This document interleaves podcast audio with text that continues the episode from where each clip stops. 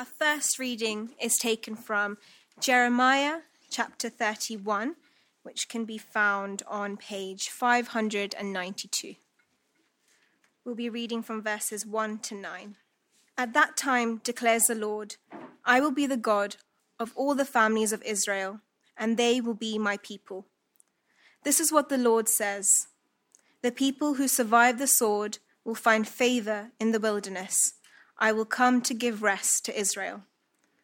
The Lord appeared to us in the past, saying, I have loved you with an everlasting love. I have drawn you with unfailing kindness. I will build you up again, and you, virgin Israel, will be rebuilt. Again, you will take up your tambourines and go out to dance with the joyful. Again, you will plant vineyards on the hills of Samaria, and the farmers will plant them and enjoy their fruit.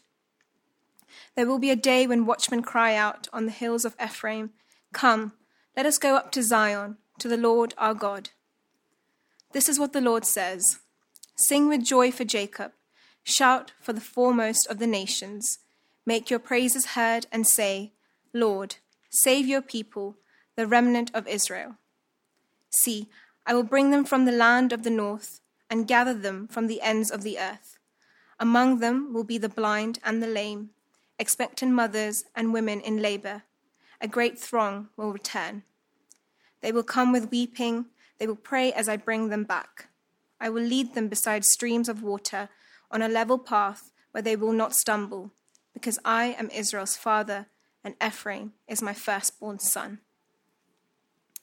The second reading is taken from Galatians chapter 3 on page 878 and we'll be reading from verse 26 to chapter 4, verse 7.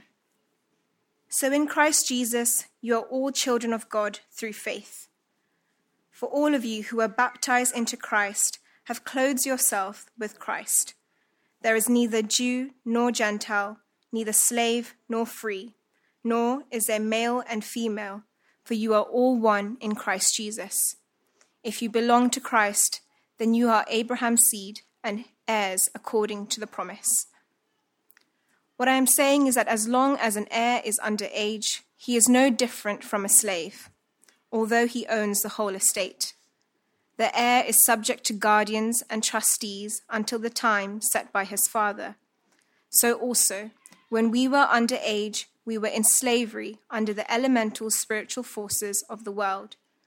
But when the set time had fully come, God sent his Son born of a woman, born under the law, to redeem those under the law, that we might receive adoption to sonship. Because you are his sons, God sent the Spirit of his Son into our hearts, the Spirit who calls out, Abba, Father. So you are no longer a slave, but God's child. And since you are his child, God has also made you also an heir. This is the word of the Lord. Thank you, Shilpa. And um, hello, welcome once again. If you've slipped in since we began, it's so, so good to have you here. And I'm really delighted to have this opportunity to share a bit of what God has said to us in His Word, the Bible.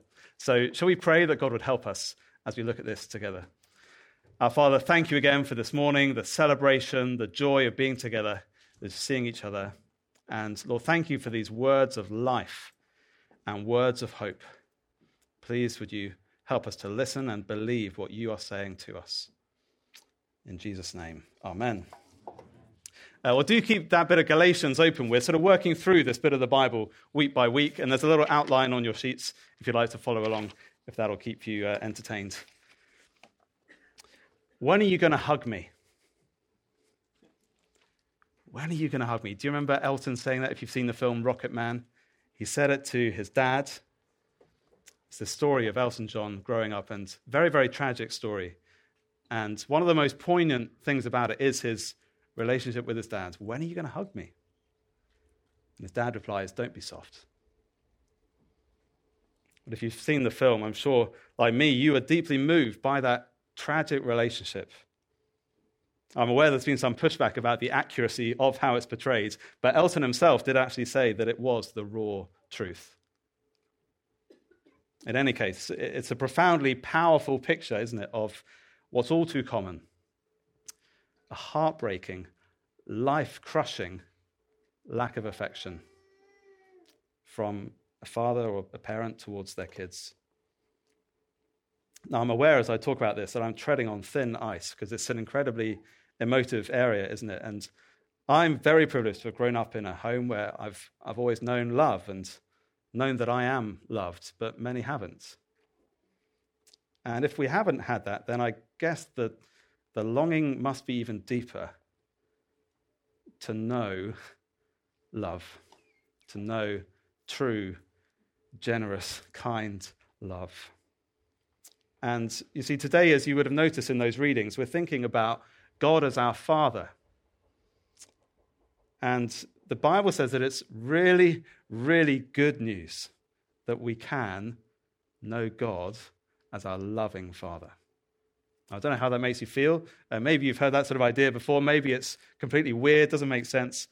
But we need to always resist the temptation to kind of import into that idea our own experiences of fathers, mothers. Rather, God shows us what a perfectly good, kind father is. Now, if pressed, I wonder how you would answer this question. What would you say God is in one word? I don't know what first comes to mind. Maybe creator, judge, ruler, they're all true, aren't they? But most centrally in the Bible, God is actually Father. Now just hear me out on this one because there's, there's been a time of creation, okay? The Bible starts in the beginning, God created. And so before that, God eternally existed as Father, Son, Spirit.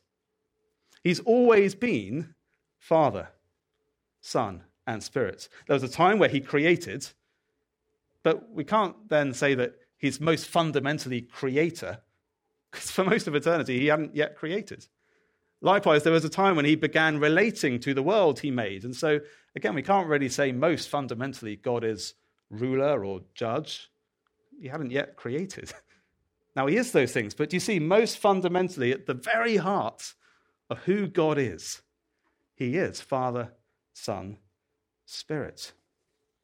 He's always been Father, Son, Spirit. Now, what's going on here? Why have we suddenly gone into all of this quite deep stuff? Well, this is the background to what Paul is saying here. This is the language Paul is using God as a father. And we need to keep hold of that because we're in the middle of this letter. Okay, we've just dived in today, haven't we? Part way through, we've been seeing the last few weeks this state of emergency in a place called Galatia, Paul is writing to them saying, Don't turn away from God. Don't give up on what you've heard. It's true. Believe it. God has shown you grace and peace in Jesus. That's the only hope. It's the only good news. And now, today, Paul's unpacking the chief blessing of that gospel. The best thing, the best thing about being a Christian. And it's this that we can know God the Father as our Father. Did you see that in verse 26? This is the greatest thing. Look down with me again at Galatians 3, verse 26, at the bottom of page 878. He says, In Christ Jesus, you are all children of God through faith. So I'd love us to explore three kind of implications of that this morning, okay? First is this that it means we can be united in Christ. United in Christ by a new identity. Verse 26 again, in Christ Jesus, you're all children of God through faith. For all of you who were baptized into Christ have clothed yourselves with Christ. There's neither Jew nor Gentile, neither slave nor free, nor is there male and female, for you are all one in Christ Jesus. We've seen the last few weeks the difference between do and done. How almost all religious approaches and views in the world are about do. This is what we do for God. Do this, do that. And then maybe you'll sort of make your way up to Him. But no, the wonderful difference about the Christian faith is it's a message of done. Here's what God has done in Jesus. And we receive that, we receive that forgiveness, that salvation, simply through faith. Faith means relying, relying on Him alone, not on what we do. And the result, verse 26 children of God.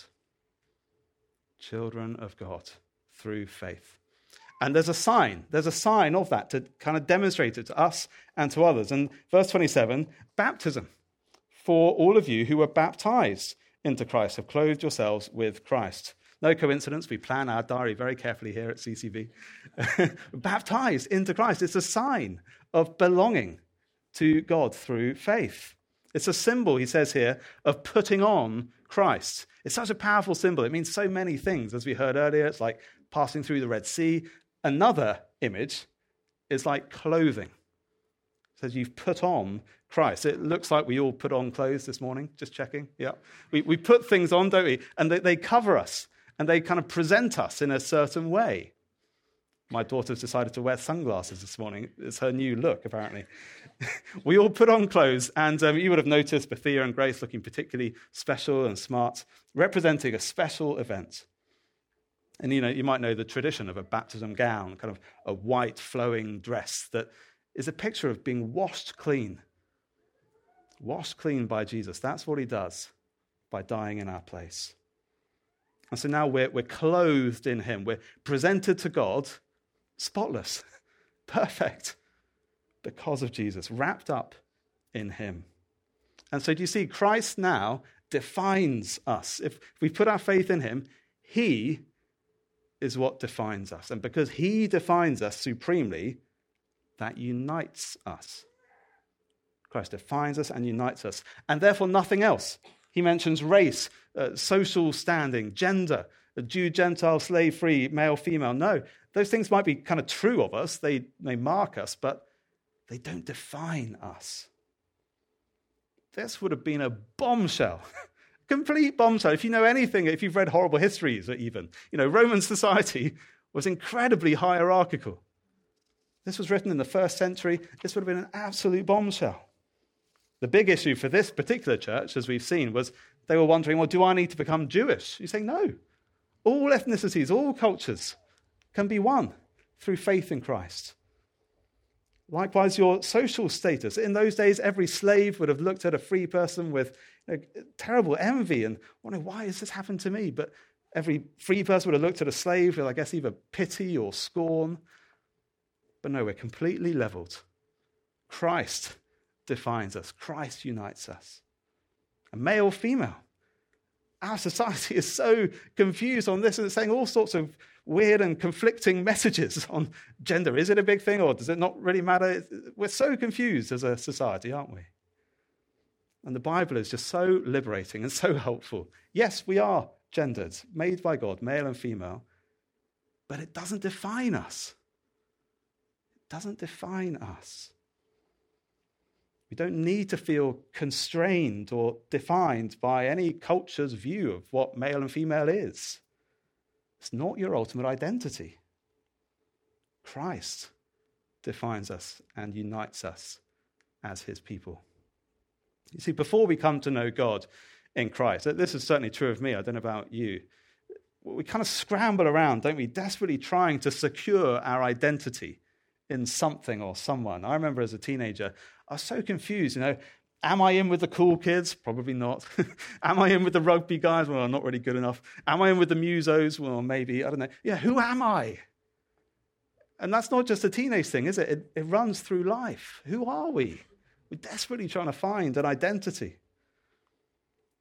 And wonderfully, God, our Creator, gives us a new liberating identity, the identity we were made for to know Him as our Father through faith in Christ.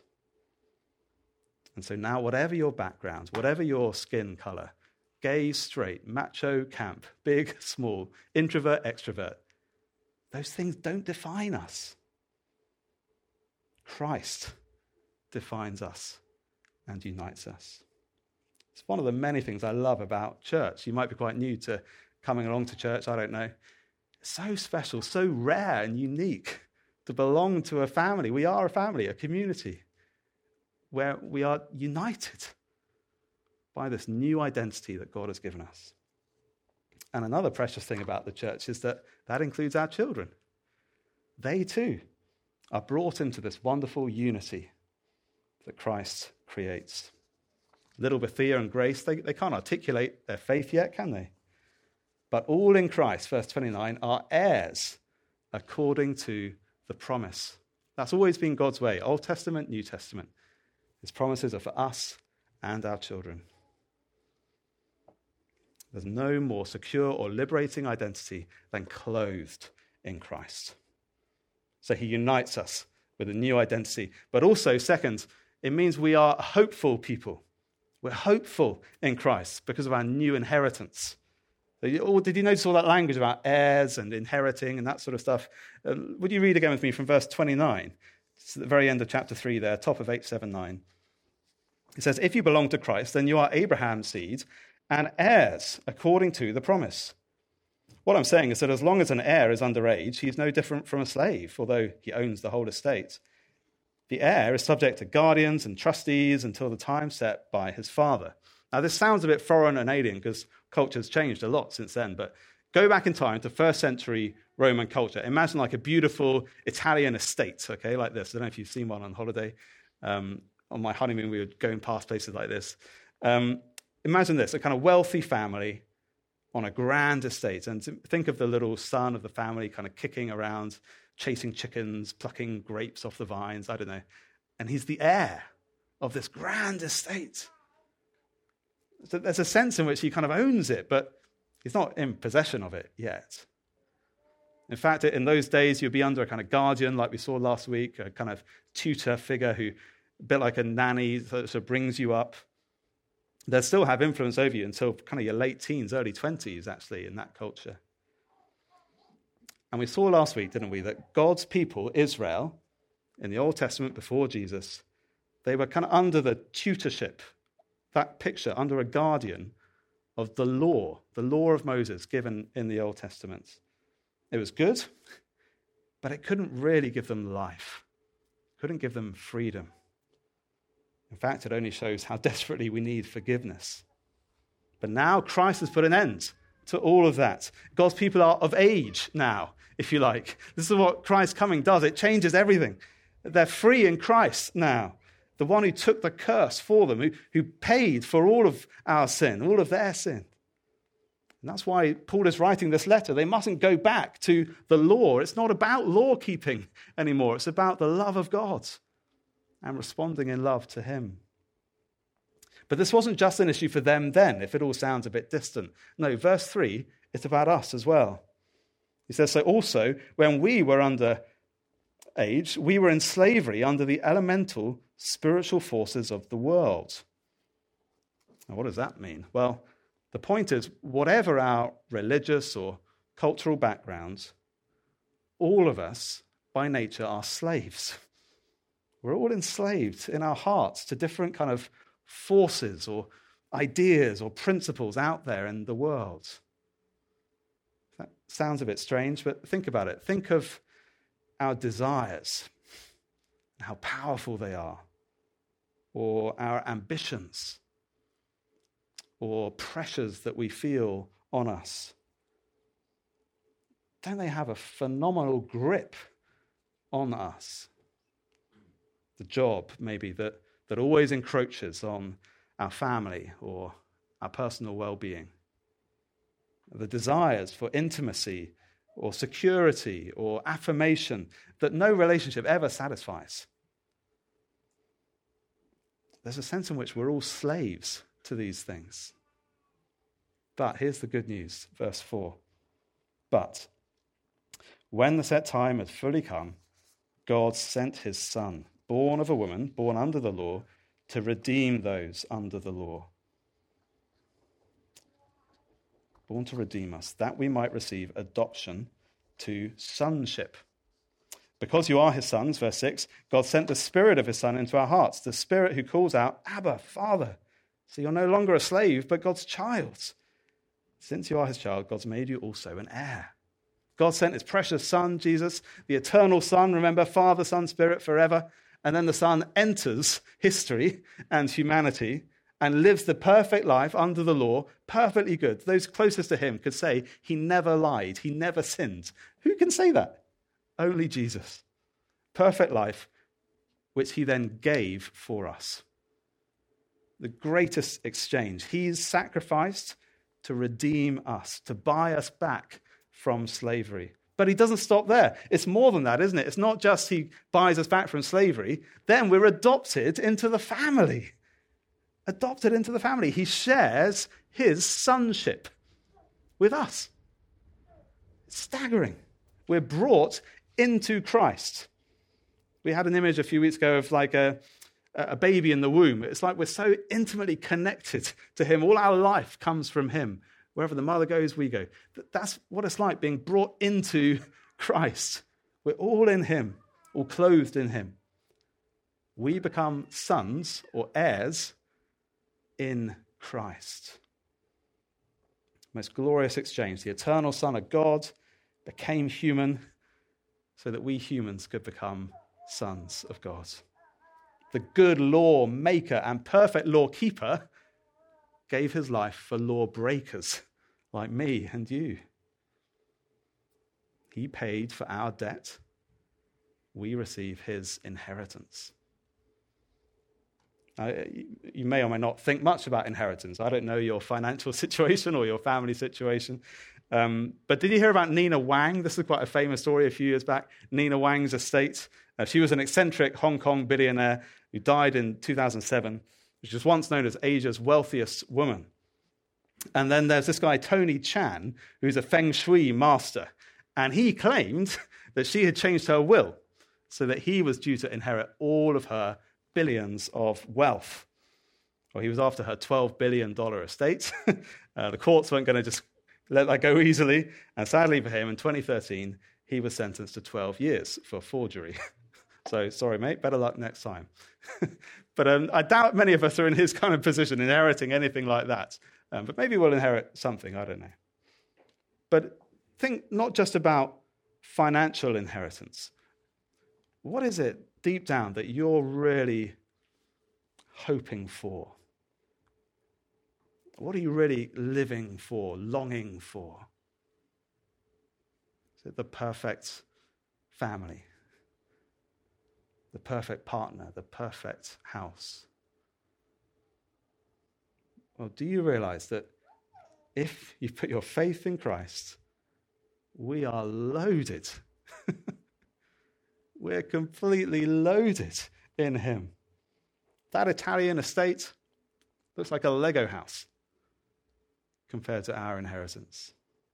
To be an heir of God means we're on our way to entering and inheriting God's glory, entering His perfect new creation free from all decay, disease, and death, free from all sin and suffering and sorrow.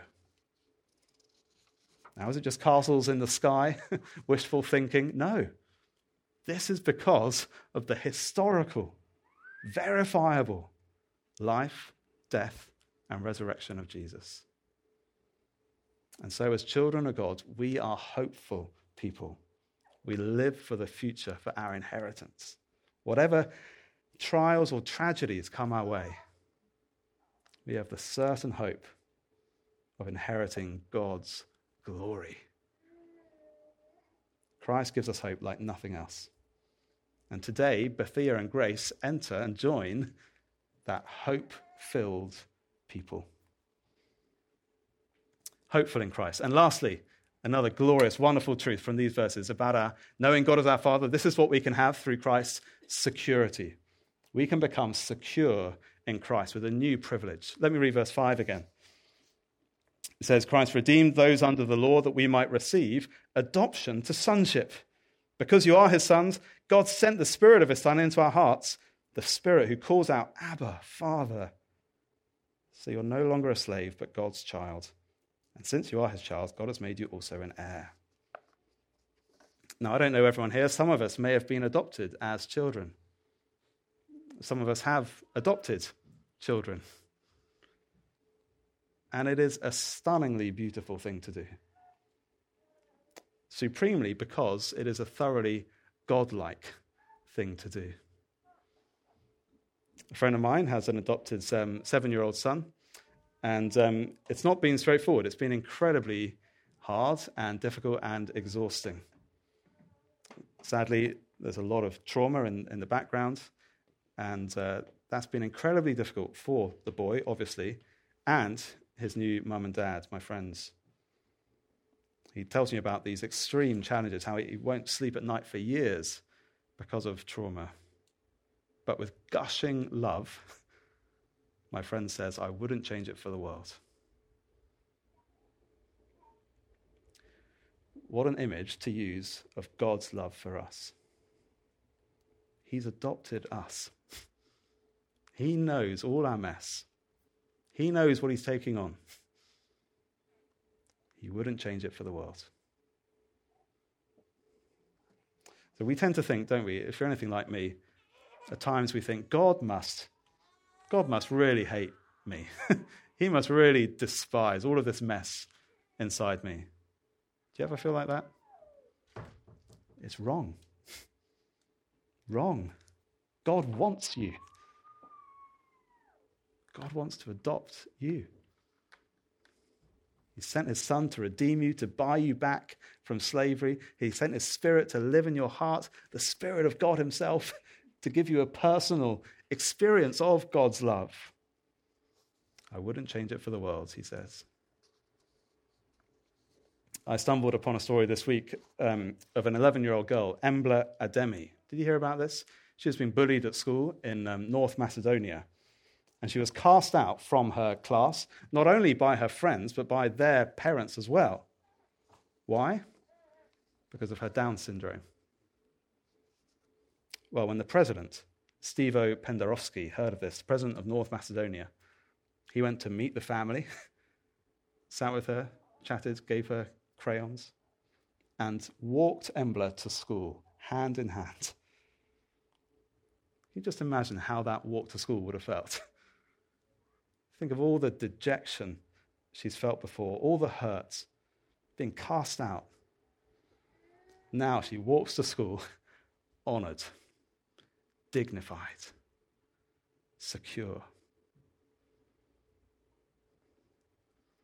Friends, God adopts us through Christ. He gives us a dignity, an honor, a security that means we can stand up tall. We can hold our heads up high. Not because of anything in us, we're completely undeserving, but because of Him. So secure in the love of God. We keep saying this every week because it keeps coming in this letter, Galatians. It's throughout the Bible, it's so important. Christianity is not about what we do for God, it's about what God does for Him, for what God does for us. Uh, this, again, is why baptism is such a powerful picture. Such a powerful picture of the gospel, of this good news for us to enjoy. Because it's not about Bethia's faith or Grace's faith ultimately, it's about God's grace, God's kindness to us. So we pray they'll grow up always enjoying that in the family of faith. It's the best news in the world, it really is. God loves us because of his grace. It's a free gift. This is love that defines love. And so now we can call out, verse 6, Abba, Father. We can call out to him as our dad. Call out to him. That's what his spirit does in us. Now, get this one more thing about adoption. Okay, adoption in Paul's day was quite different, actually, from in our day. It would only happen then if a father had no heir, no one to inherit the, the estates, if you like. And so he would specially choose a young man to come and be the heir. And that's kind of how it worked. So, do you see what this image means? Because God, God the Father, remember, has always had God the Son. He's always had an, an heir. Uh, the Bible says that the whole universe belongs to Christ. And so, this is what's happening when God adopts us. He, he brings us into Christ, and we become sons in the Son. That's what we receive. We receive the very same inheritance as Jesus, as God the Son. That's why he says in these verses, uh, because you are his sons, verse 6. That's not leaving the girls out. No, guys and girls equally become sons in the Son, heirs of this glorious inheritance. Staggering that we are kind of almost on a par with Jesus. I hardly dare say that, but that's what he's saying we, we become co heirs with Christ. And so, just as Jesus prayed to God and said, Abba, Father, the everyday Aramaic word for dad, that becomes our relationship to God. Staggering. We read that passage in Jeremiah, didn't we? That throughout the Old Testament, God's people kind of collectively were called his son. He became a father to them. And now that becomes us in the Son, in Jesus. So, as we close, let me just give you four things to take away with you this morning. I wonder which of these most speaks to you. Because of this, because in Christ Jesus we can become sons of God, it means God wants you. God wants you. He chose to adopt messed up sinners like me and you. He wants you. Maybe you've been running from Him for some time now. I don't know. His arms are wide open. God wants you, and God secures you. When we come to God in Christ, we are as secure as Jesus. God the Father is never going to disown God the Son. We become as secure as Him. God secures you and God dignifies you. We're not just forgiven slaves we are redeemed. We have been slaves to sin. Yes, we are forgiven, but we're not just forgiven slaves. No, we are adopted sons, loved sons. So we don't have to mope around kind of guiltily, oh, woe is me, I'm, I'm such a wretch, I'm so unworthy. We're not just forgiven slaves, we're adopted sons. God dignifies you. And lastly, God welcomes you. God welcomes you. Isn't verse 6 just amazing? Let's read it one last time.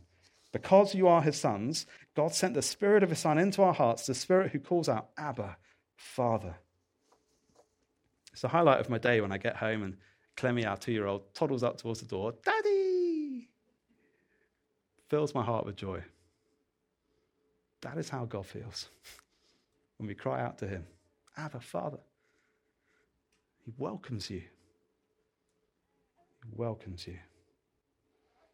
Prayer. Prayer isn't a chore or a duty, it's a privilege. It's the result of the gospel. So, God wants you, God secures you, God dignifies you, God welcomes you. This is what you can have in Christ. And whether we've known that for years or whether it's quite new to us, let me pray that God would help us to believe this and receive this. Let's pray together. Our Father God, thank you so much for sending your Son, for sending your Spirit. Thank you that you have done everything to mean that we can know you as our Father, the perfect, loving Father forever.